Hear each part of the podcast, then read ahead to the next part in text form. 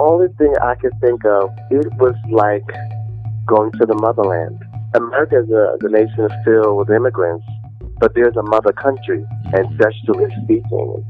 So whether you're going to come from Poland, Ireland, Africa, wherever, when you go back to those places, there's something grounding, there's something that anchors you.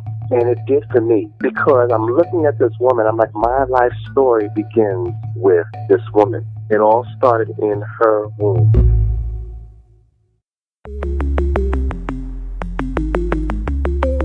Who am I? Who am I? Who am I? Who am I? Who am I? Who am I? Who am I? This is Who Am I, Really? A podcast about adoptees that have located and connected with their biological family members.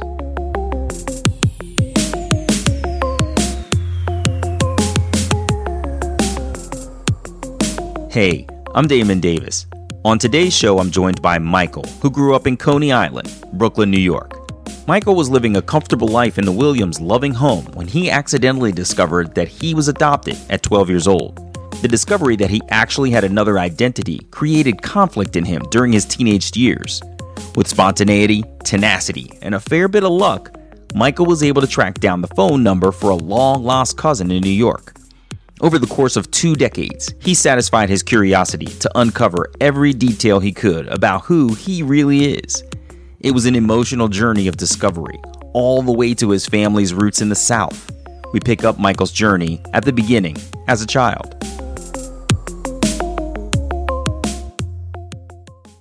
Michael was raised with six siblings, some biological to each other, and many foster children who moved in and out of their home over the years. His parents cultivated a family environment for everyone, including him. In my world, I I always, you know, thought that I was born uh, in uh, Brooklyn. Uh, that that was my starting. And of course, later on, I discovered that I had adopted into the family. But I was I started as therefore as the Williams uh, foster child, and my adoption wasn't made final until I was uh, six years old. Even at that point, there was never any differentiation between oh these are the biological children or, or these are the adopted children or these are the foster children. Because I remember growing up in a household that was filled with foster kids coming in and out not ever realizing that I had once been in their shoes. Mm, interesting. So my parents did a really good job. It was an environment of of openness, mm-hmm. and there was this sense of a family cohesion Mm-hmm. that even though with the foster kids that were coming in and out, it was just a part of everyday life for us. That whole family environment was cultivated by both my father and my mother simply because dad was the only child. Mm-hmm. His name, and you know, I say this to honor my father because he's deceased, Freedom and Bach Williams. He was the only child, and he never knew his father. Mhm. And there was an, an incredible burden in his heart to be a father to the fatherless. What I later discovered was that he actually had fostered nearly 65 inner city children. Wow. That's that's an open heart, man. That's really incredible. So you were you were made to feel so comfortable that it took you a while to figure out that at one point you had been a foster child who was in transition to another place. That's interesting. Exactly. what did you think when you realized that? When I, well, the day that I realized that I had been adopted, I was about 12 or 13 years old.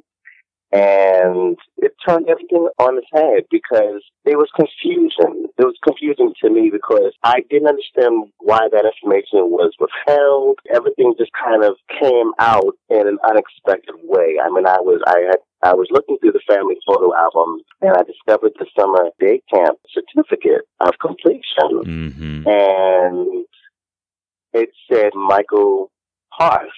And I'm like, well, they, there- somebody made a, huge mistake, and mom never caught this. How could she not have caught this very noticeable mistake? I'm not Michael Hart. Who is Michael Hart? I'm Michael Williams. I've always been Michael Williams. So then when I brought it upstairs to confront my mother about it, she said, where did you find that certificate? I said, well, mom, it was in the family photo album. And I, and she knew I, I had this, this habit of looking through the photo albums uh, and just trying to make sense of who all these folks were in these black and white photos. So then it turns out that was the day of discovery, but it was also the day of discovery of my two younger siblings. Because all the way up until that time, well, I thought, no, I was born into the family and those foster kids that I remember, they were the ones who were foster kids. Mm. And then now I'm confronted with the reality that no, I was once in their shoes, and but I was the one that they and one of the few that they ended up keeping. So then there was a whole other history that I was connected to Yeah. that I just had to know about, and that was very, very traumatic and confusing Mhm. all at once. How did your mom make you feel? How did she address your confusion? I think that she was ill prepared for that day. Mm-hmm. That was I a surprise. think the intent was, yeah, I feel very, very taken aback by the fact that I even discovered the certificate. I think it was one of those things that because it was a closed adoption, you know, that was one document that I guess she didn't file away good enough, you know, and Right. somehow it just ended up just in there, and um, I wasn't supposed to find out because Mhm. she was completely unprepared. I think she did. I mean, in retrospect, I, I think that she did the best she could at giving us some general information.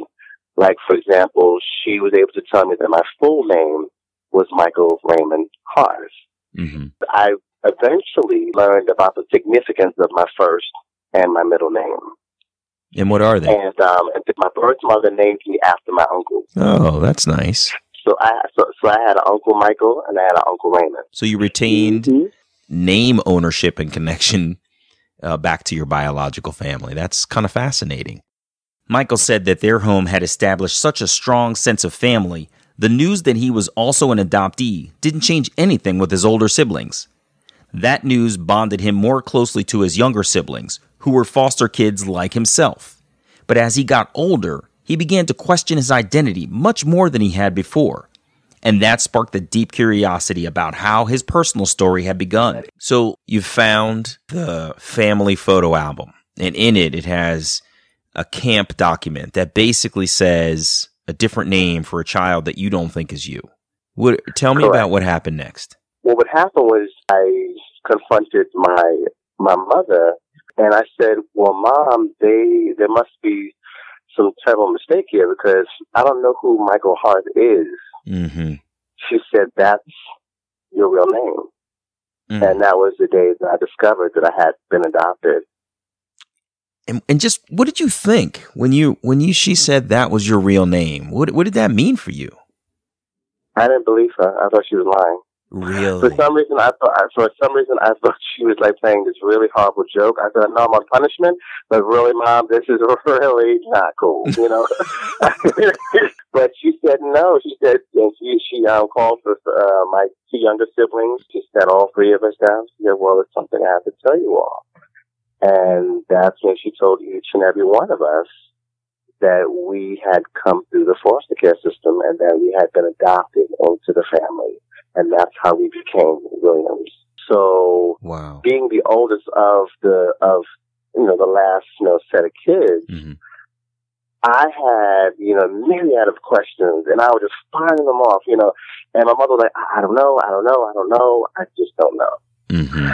And that didn't sit well with me because I'm like, well, I, I, I got to get these answers. I got to know. I have to know. And it did bond me uh, closer to my two younger siblings because now we're looking at each other saying, oh my God, but all of us, all three of us were foster kids and, and were adopted. And now we're kind of wondering and, and wishing together. You know, that maybe one day we could get some answers and you know reconnect out with our, our biological families at some point in our lives.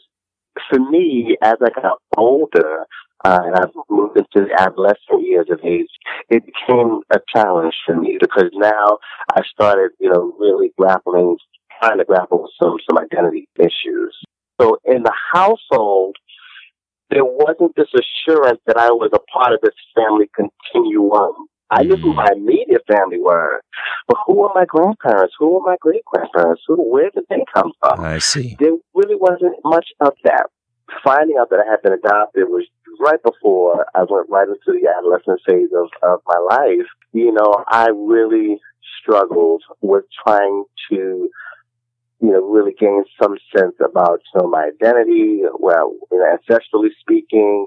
Um, I always knew that, you know, my, my immediate, uh, family members, they were my kinfolk, you know, because of that love and that bond. But there was really no sense of belonging to a family continuum beyond that and I had to I had to search for that. I had to reconnect with that because what that meant to me, you know, I quickly began to understand that wait a minute, Michael Hart, that's a part of chapter one of my life. How did I? How, what history preceded me that led me to be born as Michael Raymond Hart? I need to know that history because in my mind at that time, Michael Williams represented uh, and still represents for me as chapter two of my life. And I, I had to, and I, and I knew that part well enough, you know, to, to, to not have any insecurities there. Um, what really exacerbated the, the feeling of, you maybe wanting to pursue the family, my biological family, was, um, I guess after a couple of viewings of, um, of Roots and being a, a, man of African, you know, American descent, you know, the only thing that I had to go off of in terms of the history that I come from in America was enslavement. Mm-hmm. And or the period of enslavement and, and the process of, of, of trying to become free again. And that really didn't do much to ensure a, a very healthy self-esteem. I see. When I watched the, the miniseries Roots, I began to feel sad that, you know, a, a great part of my community's history has been, you know, stolen mm-hmm. and reclassified and we can never get that back again. And then knowing personally that, you know, I had been taken out of a situation and had become disconnected from a piece of my past that I can no longer or have no way of knowing how to reclaim uh, or to recover. That also kind of deepened that sense of rootlessness. So I, I took charge and I did something about it. So in 1996, just days before his 18th birthday and the day before Thanksgiving, Michael launched his search. He had compiled information about his adoption for years from his mother that he would use to finally find his biological family. He had his biological last name, the name of the Catholic orphanage in Brooklyn that handled his adoption, the knowledge that he had a biological sister 13 years older than himself, and that he was from Brooklyn, New York. Using a $5 calling card with only 20 minutes on it, he began calling directory assistance in New York. When I called directory assistance, quite naturally, I asked for random numbers uh, under my uh, biological surname, and I started with Brooklyn naturally and I went across to all the rest of the um, the four other boroughs, and so that meant that I had to ask for numbers in Staten Island and Queens and Bronx and Manhattan, all that. And um, I recall the the last operator that I got was the first operator who took my call when I first started out, and she said, "Wait a minute." I remember you and she said, you can't keep calling in like this. She said, and I said, ma'am, I said, listen, okay, I just gotta be honest with you. I'm searching for my biological family. And she was touched. She said, I will give you three more numbers and that's it. Red flagging this. Okay. I said, okay, I'm grateful. Whatever you can give. Wow. So it turned out that, you know, in the process of me calling back and, you know, going to different boroughs and asking for these random numbers, that uh, all of the operators were so gracious enough to give to me, I ended up with a total of about 40 numbers. With a calling card. You just kept calling them. Yes, and actually to set up the whole scene, I was scheduled to work that night, but I had some time off, uh, some time during the day to do a little bit of running around. And after I completed all my errands, and that's when I called the operator uh, from in directory assistance in New York, and I um, accumulated those numbers, and I began to call each and every one of those numbers. And I cannot, I had a tremendous amount of instincts during this entire process. I cannot begin to tell you how I knew, but it was like I knew that that wasn't it. It was like, nope, I'm sorry to bother you. Have a nice day. Call the next number and the next and the next. And so finally, the last number, there was something different about this last call. Hmm. I said my usual opening. And what was that? Hello, opening? my, and I used, and my opening was, um, hello, my name is Michael Raymond Hart. you know, I'm looking for my biological family. Do you know of a child that was born on? I gave my full date, okay, at birth and all that. And she said, um, uh, what was your name again? I said, oh, my name is Michael Raymond Hart. And she says, no, it can't be. And now I'm thinking like, what is she talking about? No, it can't be. Damon, I was, I was, at that point in time, I was starting to get nervous. I'm like, wait a minute. I just did this on a humbug. And I, I mean, I kind of was hoping that I would make a connection, but then this is feeling strange now. And this is I the very last phone number? The very last number that I called Mm. on that list, Damon, I tell you, she said, I think I know of a child who was born with that name and on that month, day, and year. Weren't you the child that was placed in the Angel Guardian Foster Home in Brooklyn? I said, how did you know that? I said, nobody knows that unless I volunteer that information. She says, I'm your first cousin and we've been looking for you for 18 years. Oh, wow, dude. and I was about to turn 18 in five days. I passed out because I remember hearing her voice on the phone, but like the phone was, the receiver wasn't up to my ear. I just kind of just put it off to the side or something and Mm. like, oh my gosh, what the heck just happened? At that moment, the door downstairs flung open and my mother yelled out, Michael, hmm. get downstairs and help with these bags. Because she was doing last minute Thanksgiving shopping, you know. Right. And I'm like, oh, I said, this is too You know, I had to go to work in like another 30, 30 minutes or so. So I'm Mhm. like, oh my goodness. I said, this, this is happening so fast. You know, I didn't really think that I was really going to find someone in this, this, you know, in my first attempt. It just happened with like a huge whirlwind. And my cousin, she was very patient and she got so excited and she started crying and all this other stuff. It was a very emotional moment. But once she um, and I both recomposed, I still wasn't convinced. I, Why? She was emotional. I was in shock. I wasn't convinced because I wanted her to confirm the age. It was something about her confirming the age differential between my sister. Because see, when I was told that I had a sibling, they, they didn't tell me that it was a, a, a or, or if it was a sister or a brother. It was like I had a sibling who was 13 years older than me. That's all they knew. But she said sister specifically. Yeah, she said, "Your your sister's still alive?" And I said, "Cuz, slow down."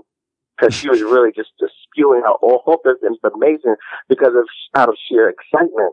And I said, I said, okay, I said, okay, look, you said I had a sister. Let's go back to that. How old is she? Now remember, I was getting ready to turn 18. The minute she said, oh, your sister's 31, I said, oh my God. Mm, that was it. I said, that's exactly how old she would be. That, that's when I got emotional. Like a blessing for the holidays, Michael has located his biological family. His cousin sounded the alarm out to the family, and the next person who he spoke with was his sister Tanya. They talked for an hour on another calling card. In that conversation, he learned that the family had been looking for him for years since he had been removed from his mother's care. I can't help but wonder about your first conversation with your sister. You've your cousin has sounded the alarm. I found your brother. Yes. And now Yeah. you're on the phone with your sister. What did you say? How did that go? Oh my gosh, that conversation, it was, it was sort of awkward Yeah. because, um, I'm speaking, blood is speak, blood is speaking to blood, but at the same time, we're strangers to one another. So I had to, from my, um, point of view, I felt that, um, I didn't want to be overly excitable on the phone. I really kind of was cool, calm, collected, and I said, "You know who you're speaking with?" She said, "Yes, I know who you're speaking with, who I'm speaking to." And she says, "You are my brother."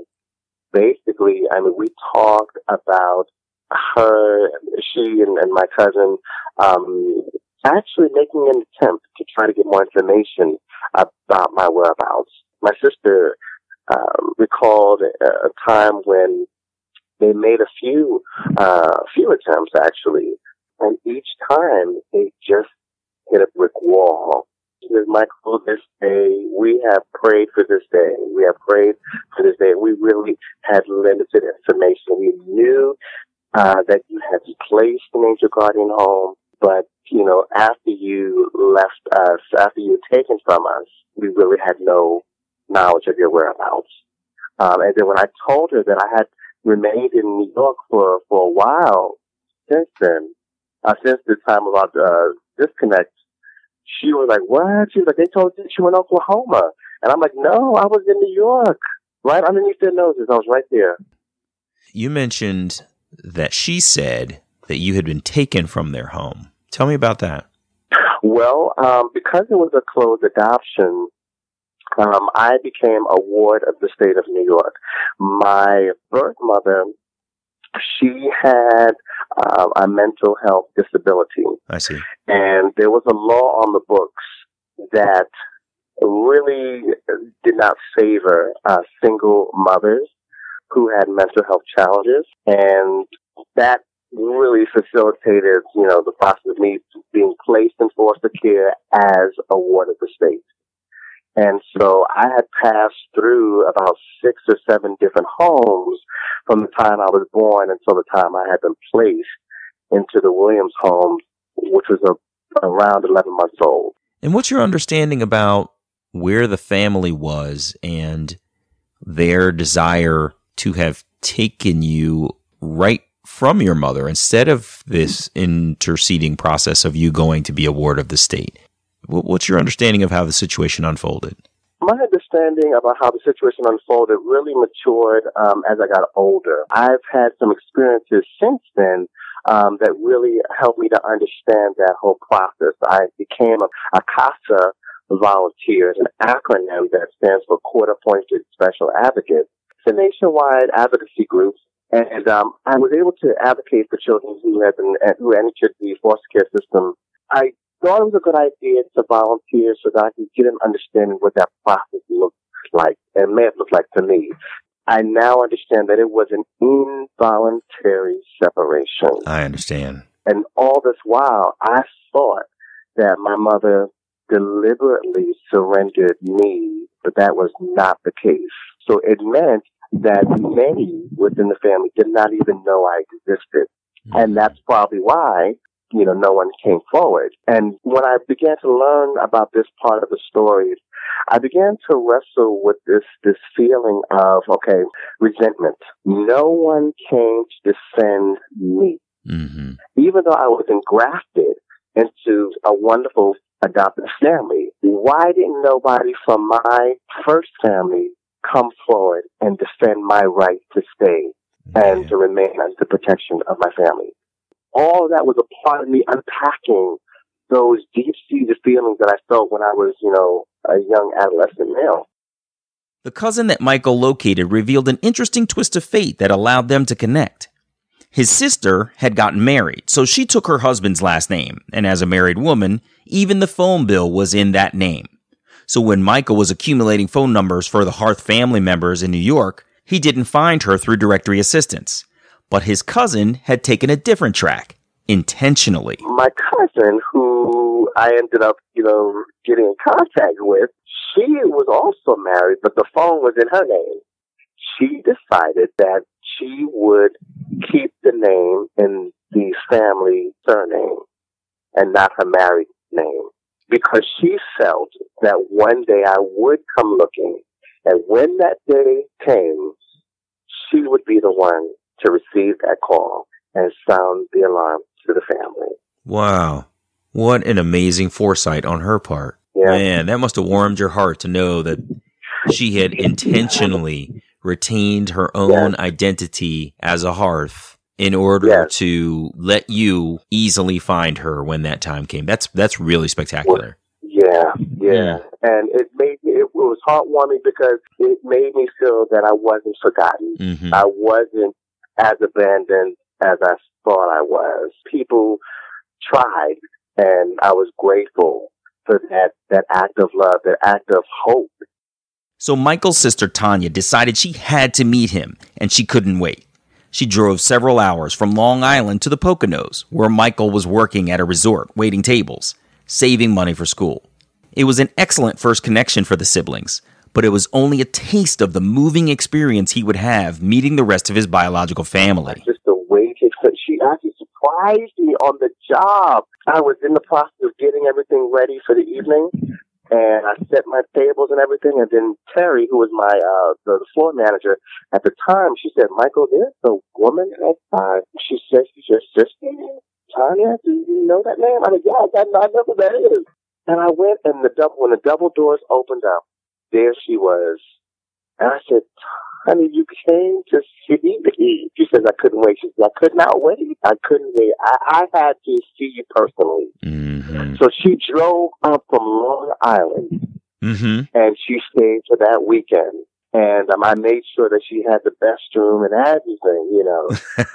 you gave Everything hookup. that she, that she did want. Yeah, I gave her the hookup. You know what I'm saying? Took a picture together. We had drinks the whole nine. Yeah, it was really, truly an amazing bonding experience between uh, sister and her her younger brother. And then, of course, um, that was the precursor to the big family reunion.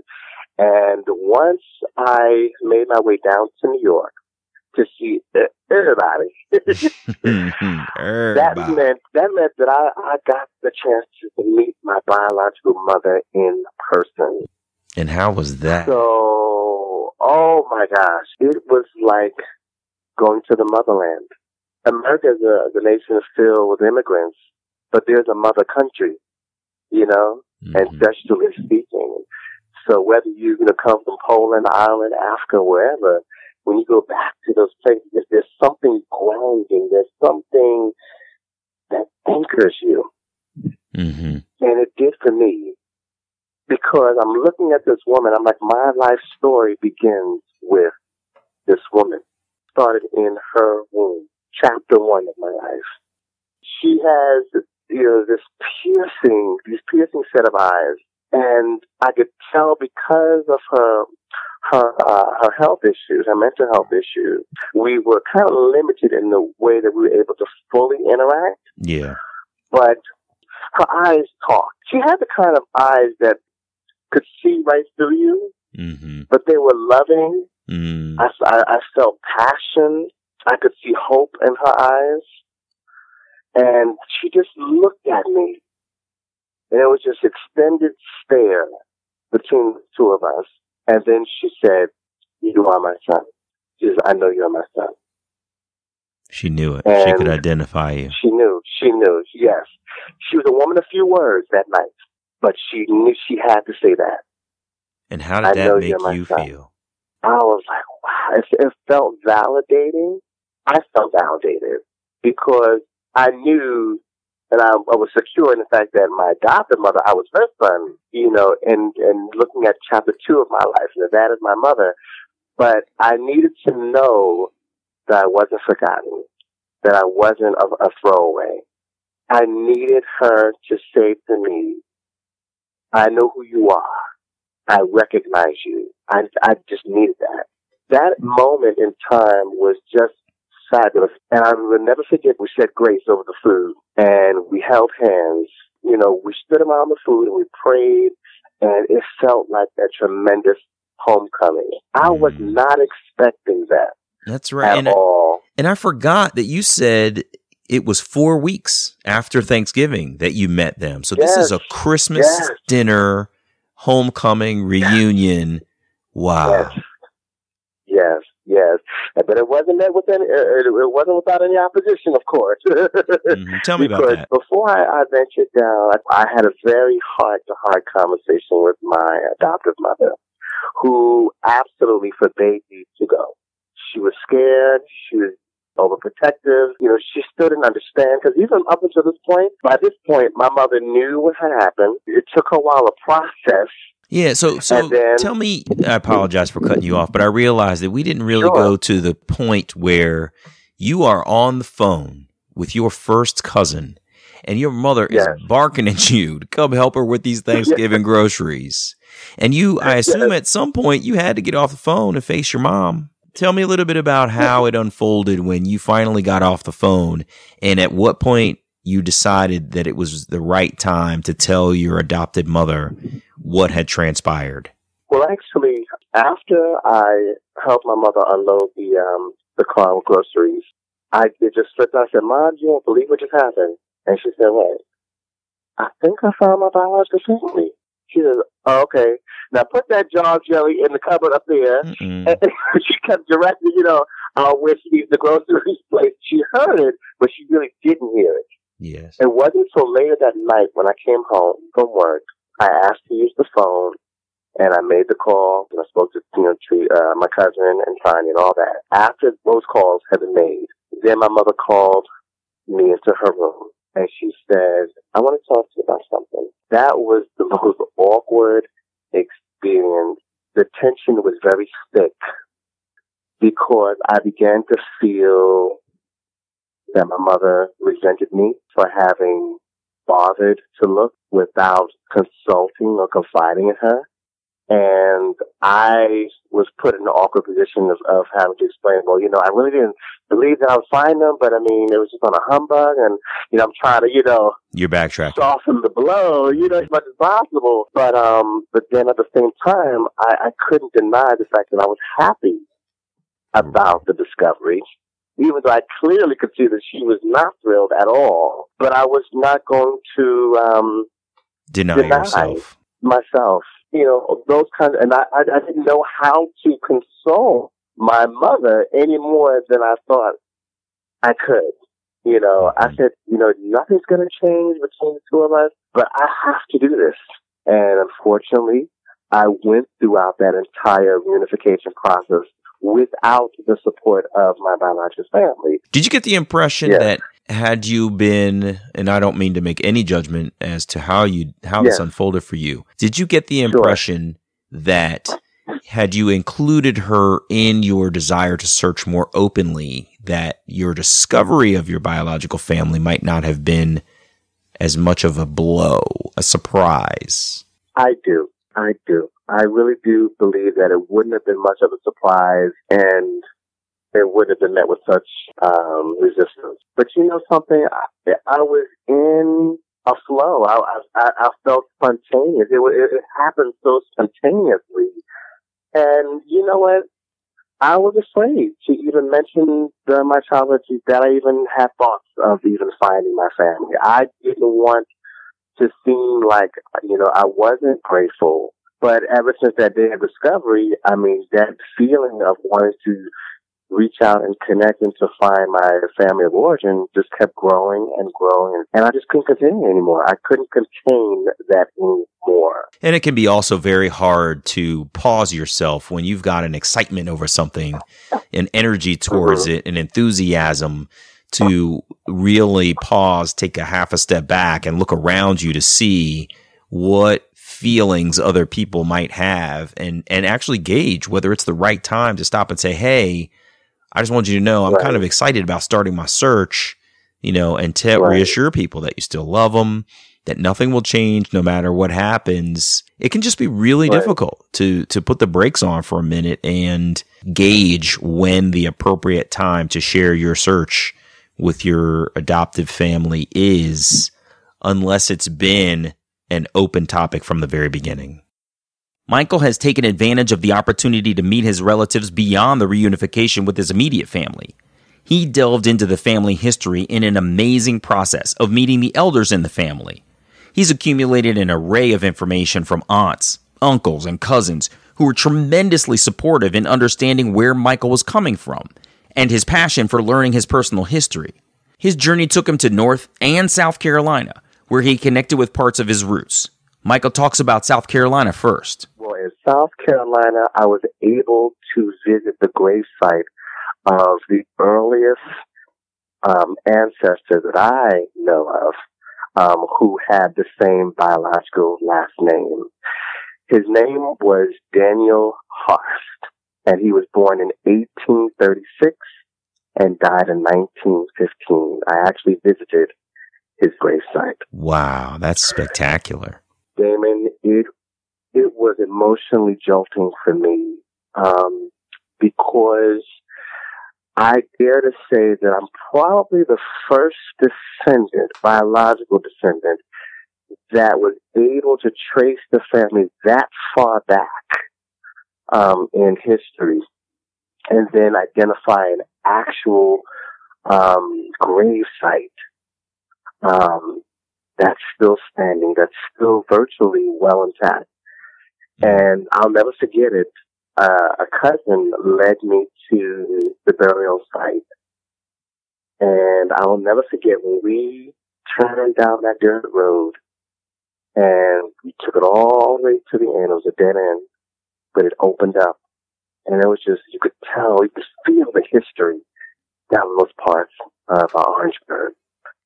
And we parked the car and we broke out and we kind of scoured, you know, all four corners of that cemetery.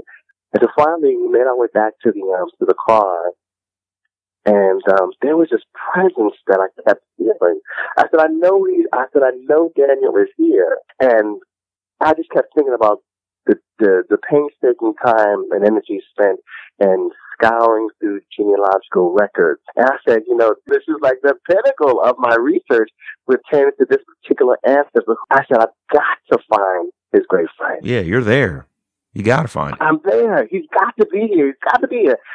Damon, one of my cousins that came with us said, Michael, maybe he's behind you. I turned around and there he was. Are you serious? That's incredible.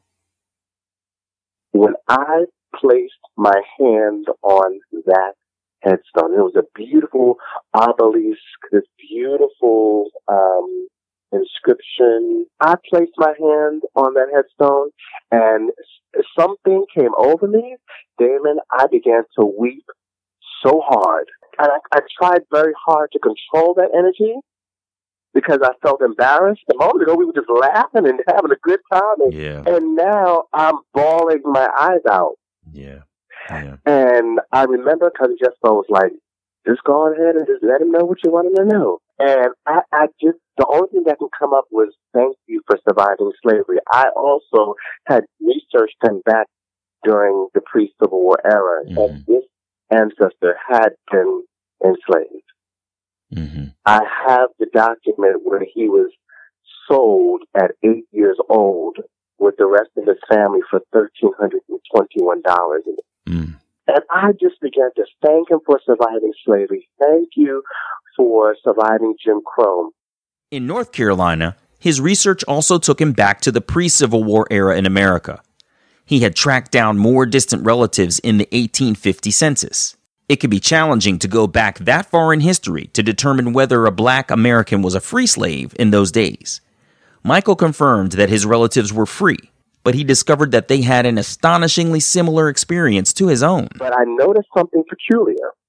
I found them in the 1860 and the 1850 free schedule census, but they were living in a Williams household. And I said, wait a minute, this is unusual. Mm-hmm. So I had an opportunity to go down to the North Carolina State Archives in Raleigh, and I presented this find to the clerk, who then mentioned, you know, had I ever considered that maybe my ancestors could have been orphaned? I said, no, I, I never, that thought never came across my mind. I see. He says, um, usually the courts would appoint them to a caretaker. In this case, the alleged Williams, that was the guy who was listed as the head of household, but my Evanses were listed as the children. So I gave it a shot, and lo and behold, we found a document that had my birth date, November 29, okay? But the year was 1851. 127 years before I was born. I'm looking at a document that shows that my aunt, my biological great great grandfather and his siblings are classified as orphans in North Carolina, placed in the care of William B. Williams. What? I was shocked. I, I, I was stunned. You were placed into adoption, into foster Yes. care, ultimately In into a Williams family. And you've Yes. discovered that the exact same thing happened with your own family 127 years Yes. prior. Oh, man. Yeah, I just got to chill. That's unreal. That's unreal. It was mind blowing. But to know that to know that I went through a foster care, you know, situation in my own life, that completely floored me. Michael learned that his biological father had been in and out of his biological mother's life. Through his genetic genealogy expertise, he was able to track down some cousins on his paternal side. He's spoken with cousins from that side of the family, but he's decided that he's not going to pursue a relationship with them at this time. Still, he went and visited the neighborhood where his parents met in far Rockaway, Queens, and he feels connected to his origins after walking the streets of the neighborhood where his parents met. Along those lines of genetic expertise, he focused in on some of the health issues that might affect him directly. And I also noticed, too, just being health minded, mm-hmm. that um, the issue or the awareness rather, not so much issue, but the awareness of being gen- genetically uh, at risk for prostate cancer um, was very important for me to find that out so that I can become proactive mm-hmm. in uh, disease prevention and just kind of make healthy changes in my diet. My disease risk was, I think, double the national average. I think it's so fascinating to kind of have that kind of to be empowered by the information, yeah. to make necessary changes to kind of you know just be disease prevention minded. That's so fantastic. Really Modern technology has enabled us to do DNA testing on a consumer level, so that we can make yeah. these kinds of investments and um, you know eliminations in our health and in our in our activities in order to pursue, you know, even greater health going forward than we probably normally would have. So that's really fascinating. Michael, your story has been really unbelievable. And I'm so thankful to you for sharing it with me, both for purposes of understanding the importance of one's genetic, uh, genealogical makeup, uh, the historical research that you did, uh, but most of all, just the fulfillment that you've gotten from reuniting with your biological family. You sound like you've really reached a place of, of wholeness, and I'm, I'm really happy for you for that. And I appreciate you sharing your story for other adoptees' benefit. So thank you. Thank you so much, Damon. Of course, Michael. All the best to you. Thanks so much.